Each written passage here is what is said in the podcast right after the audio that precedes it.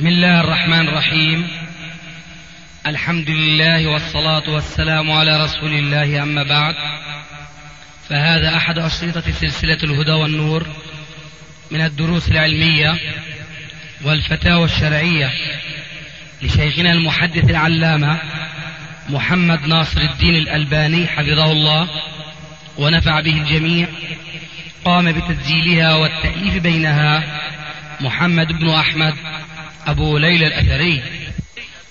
إخوة الإيمان والآن مع الشريط الرابع والسبعين بعد المئة الخامسة على واحد.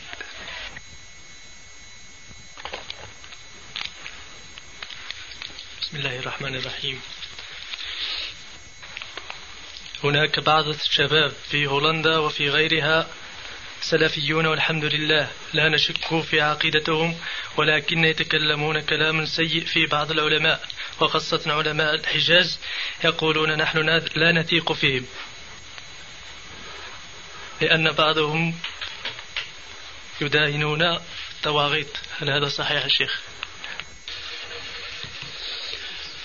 الذي يبدو لي مما أسمع بنفسي مباشرة وبما أسمع مما ينقل إلي بالواسطة كما قلت أنت آنفا أن هؤلاء الذين يتكلمون في حق بعض العلماء وينسبونهم إلى أنهم يداهنون الطواغيت فهؤلاء الذين يتهمون العلماء في العصر الحاضر هم بلا شك من الشباب.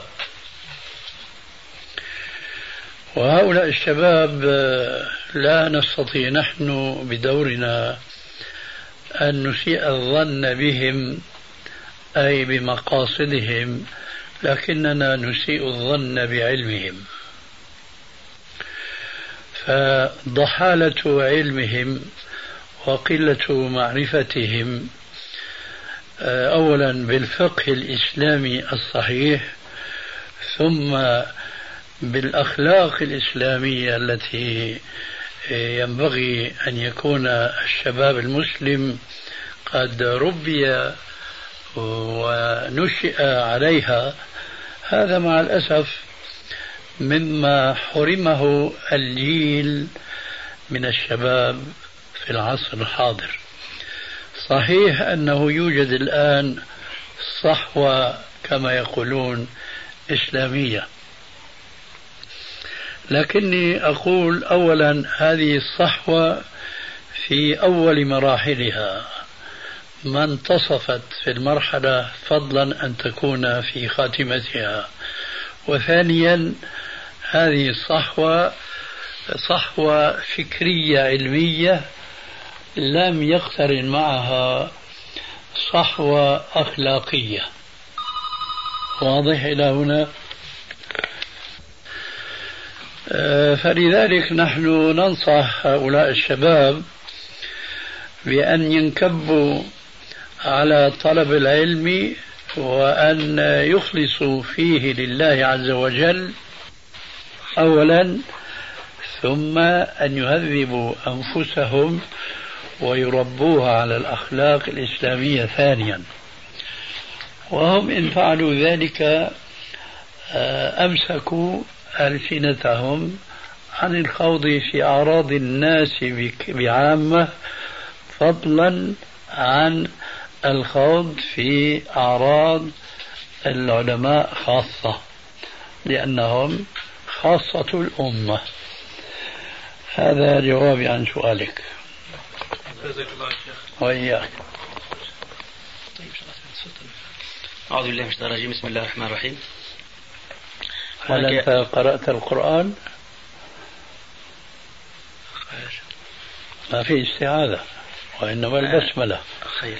أما إن أردت أن تقرأ آية فلا بأس. جزاك الله فيه نعم. يعني فيه بعض الشباب وخاصة يعني منهم مغاربة كثير يعني ينتسبون إلى جماعات تسمي نفسها العدو والإحسان. ورئيس هذه الجماعة العدو. العدل والإحسان. العدل والإحسان. نعم. وزعيم هذه الجماعة يسمى عبد السلام ياسين. هو مقيم في المغرب. وله أتباع يعني كثير. وهذا الشيخ يعني يترحم على محي الدين بن عربي. يقول مثلا قال سيدي محي الدين بن عربي كذا وكذا. وإذا ما ناقشت هؤلاء الشباب يقولون مثلا هو يواجه الطواغيت ويرد عليهم إلى آخره. يعني فما نصيحتكم يعني لهذا الشباب؟ في أي البلاد هو من المغرب؟ هو من هو من الرباط. الرباط. آه من سلا نعم. من سلا يعني مدينة سلا قريبة قريبة إلى الرباط يعني. وإذا ما ناقشت هؤلاء الشباب يعني يقولون آه هو يعني يواجه طواغيت ويرد عليهم وأتباعه يعني آه كثير منهم أساتذة. وطلاب جامعيين يعني. هو كم سنه تقريبا؟ يعني الله أعلم يعني 60 هكذا. 60 حول 55 و 60 على كل حال هذا يبدو أنه صوفي. اي نعم. آه احتجاجه بأنه يواجه الطواغيت لكنه هو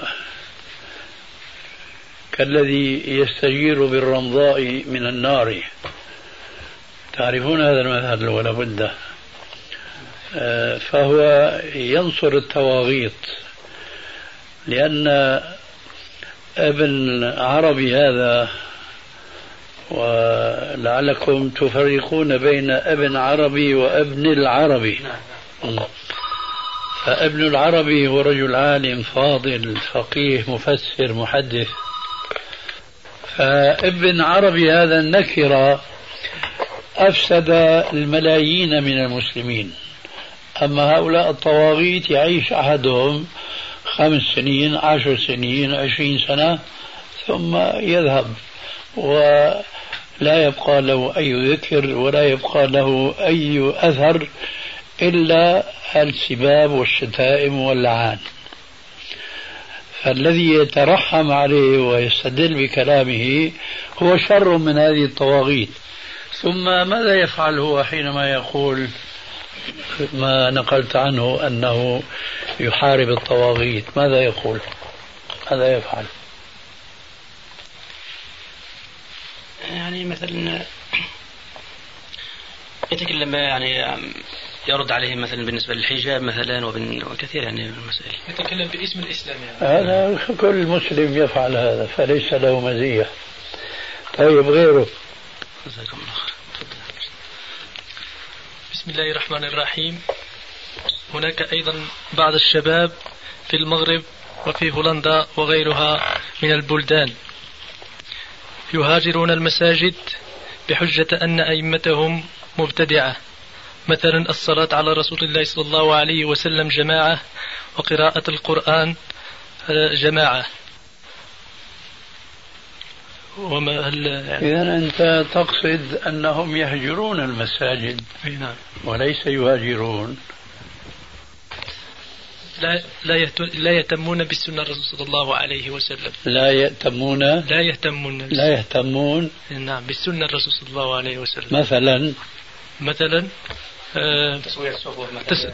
في تسوية الصفوف و يعني آه، الجهر بآمين وغير كذلك قراءة القرآن وصلاة جماعة. تسلية جماعة وغير ذلك من البدع.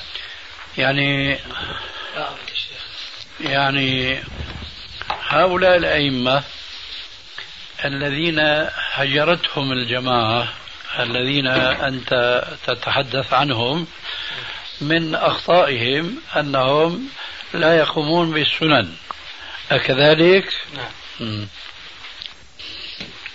هذا أمر آه، يعتبر مخالفا للسنة. أي هجر المساجد من أجل تقصير أئمة هذه المساجد في تطبيق الأحكام الشرعية وعدم اهتمامهم بالسنة المحمدية. لا يجوز للحريصين على اتباع السنة أن يهجروا المساجد. اللهم إلا إذا هجروا مسجدا فيه مثل هذه البدع إلى مسجد آخر ليس فيه بدعة. أما وأن يكون الهجر كما جاء في السؤال هجرا مطلقا لكل المساجد فهذا مثله كمثل الذي يبني قصرا ويهدم مصرا. ذلك لأن إقامة الصلاة أو الصلوات الخمس مع جماعة المسلمين في المساجد فرض. ولا يجوز للمسلم أن يعرض أو أن يهمل القيام بهذا الفرض إلا لعذر شرعي. وليس من العذر إطلاقا أن يهجر المساجد مطلقا من أجل أن بعض المصلين ولو كان هو الإمام نفسه يخالف السنة في كثير أو في قليل.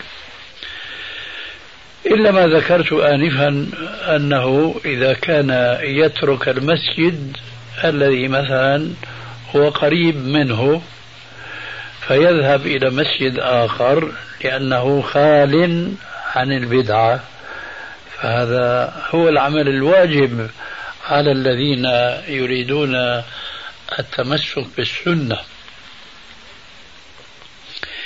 ذلك لأن المسلم في هذا الزمان لو أراد أن يدقق مع أئمة المساجد هذا التدقيق للزم منه أن يعتزل الناس جميعا لأنك اليوم قلما تجد مسجدا قائما على السنة من جميع النواحي. هذا أمر مستحيل. ذلك لأن المساجد كلها أو جلها أولا تبنى بأموال غير نظيفة وتبنى على كيفيات مخالفة للسنة. لا تكاد تجد اليوم مسجدا إلا مزينا مزخرفا حتى مكة وحتى المدينة كما تعلمون. فأين يذهب هؤلاء إذا كانوا لا يريدون أن يصلوا في مسجد فيه بدعة معناها أنهم سيتركون جماعات المسلمين كلها ويقبعون في زوايا بيوتهم ويصلون فيها. وهنا ينطبق عليهم أحاديث كثيرة في من خالف الجماعة. مات ميتة جاهلية. نحن نجد عذرا لمن قد يدع مسجدا إلى مسجد آخر. أقل بدعة. لا أقول إنه ليس فيه بدعة. هذا لا وجود له اليوم. لكن كما قيل قديما حنانيك بعض الشر أو من بعض. فبعض المساجد يمكن أن يجد المسلم قريبا منه أو بعيدا مسجد تقام فيه الصلاة على السنة لكن كله نقوش وكله زخارف لكن هذا لا يملك التصرف فيه. مسلم اليوم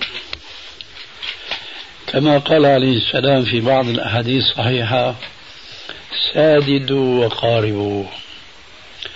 أما أن يطلب المسجد النبوي الذي كان في زمن الرسول عليه السلام فلن يجده في هذا الزمان. وبالتالي هل يعتزل الناس في بيته ويقطع العلاقة بينه وبين المسلمين في أقدس وفي أطهر بلاد الله؟ وكما جاء في الحديث الصحيح أن النبي صلى الله عليه وسلم سئل عن خير البقاء وعن شر البقاء فقال خير البقاء المساجد وشر البقاء الأسواق.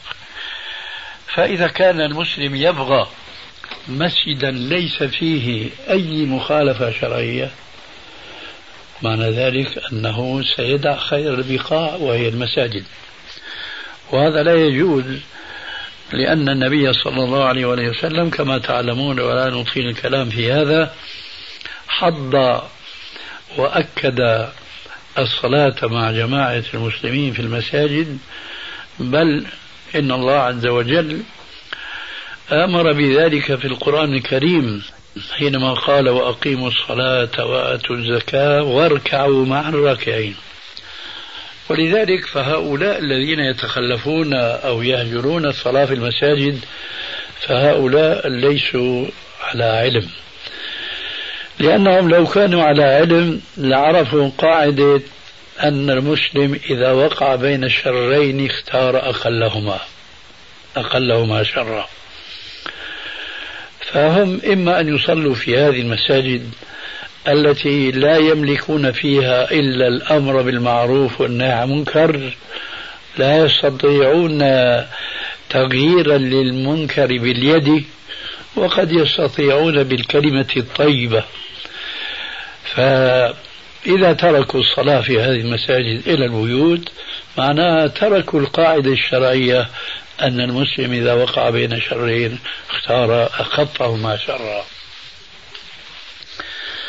لكني قلت أن المسلم إذا كان هناك مسجد أقل مخالفة للسنة وقصد ذاك المسجد وترك المسجد الذي بجانبه فهذا هو الذي نحن نأمر به ونحرص عليه في حدود استطاعتنا.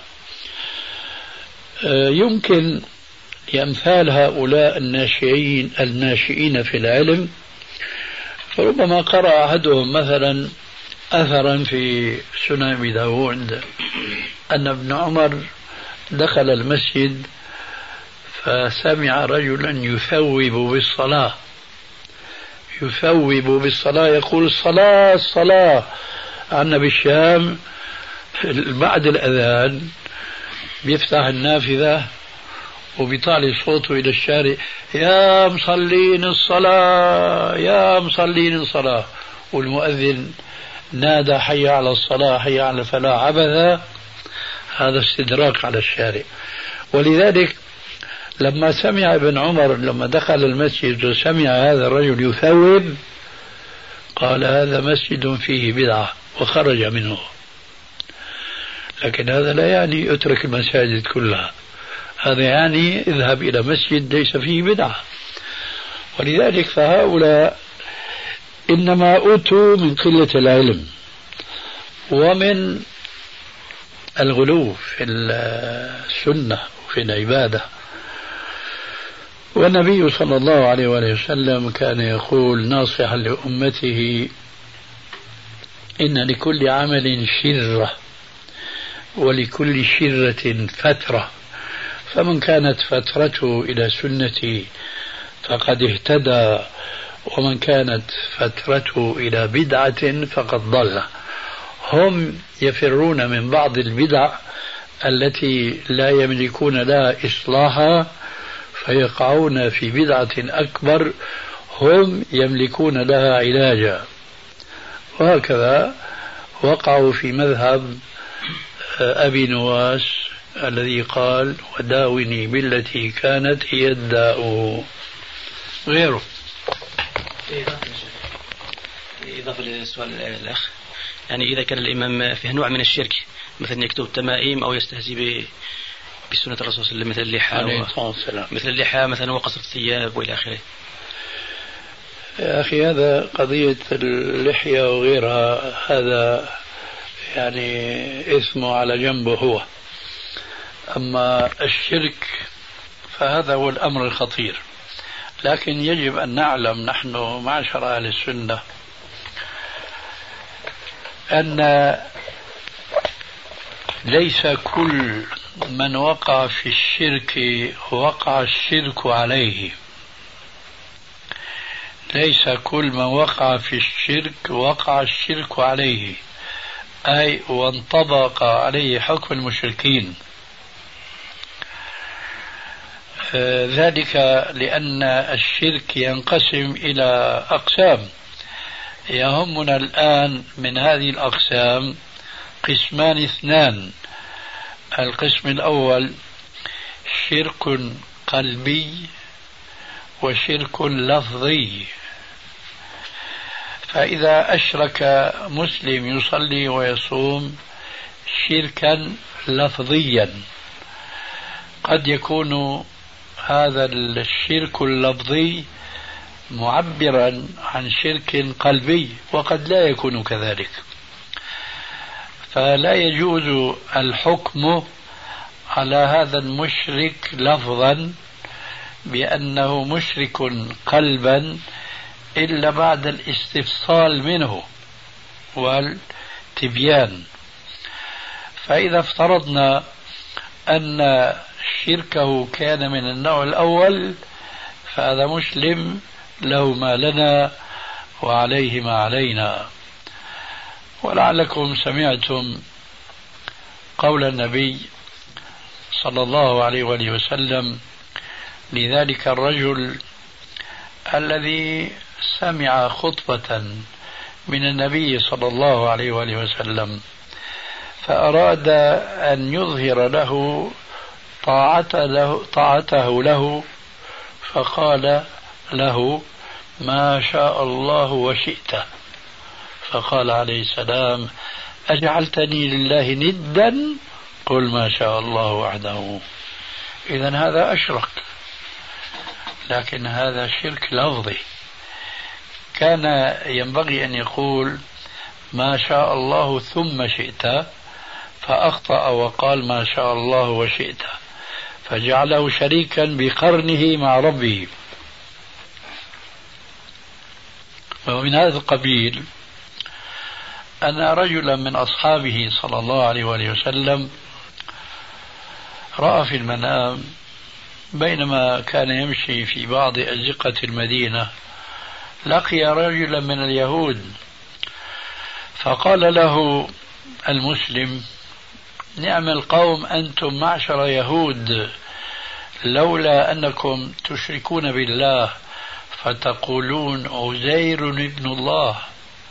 فقال اليهودي ونعم القوم أنتم معشر المسلمين. لولا أنكم تشركون بالله وتقولون ما شاء الله وشاء محمد. ثم سار قليلا فلقي رجلا من النصارى. فقال له نعم القوم أنتم معشر النصارى لولا أنكم تشركون بالله وتقولون عيسى ابن الله. فقال النصراني ونعم القوم أنتم معشر المسلمين لولا أنكم تشركون بالله فتقولون ما شاء الله وشاء محمد. فلما أصبح به الصباح جاء إلى النبي صلى الله عليه وآله وسلم وقص عليه الرؤيا. قال له هل قصصتها على أحد؟ قال لا.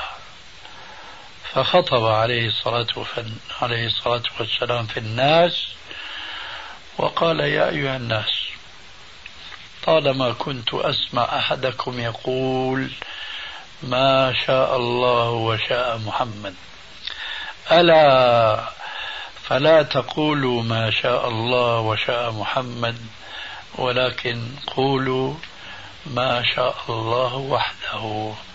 وفي رواية ما شاء الله ثم شئت. فإذا كان هذا الذي تقول عنه إنه مشرك كان شركه لفظيا فهو مسلم. وإن, وإن انكشف أن شركه شرك قلبي حينئذ أيضا لا يجوز المبادرة إلى تكفيره ما دام أنه يشهد أن لا إله إلا الله وأن محمد رسول الله إلا بعد أن تقام الحجة عليه. فإذا أقيمت الحجة عليه وأصر على شركه وضلاله حينئذ نبذ نبذ النواة.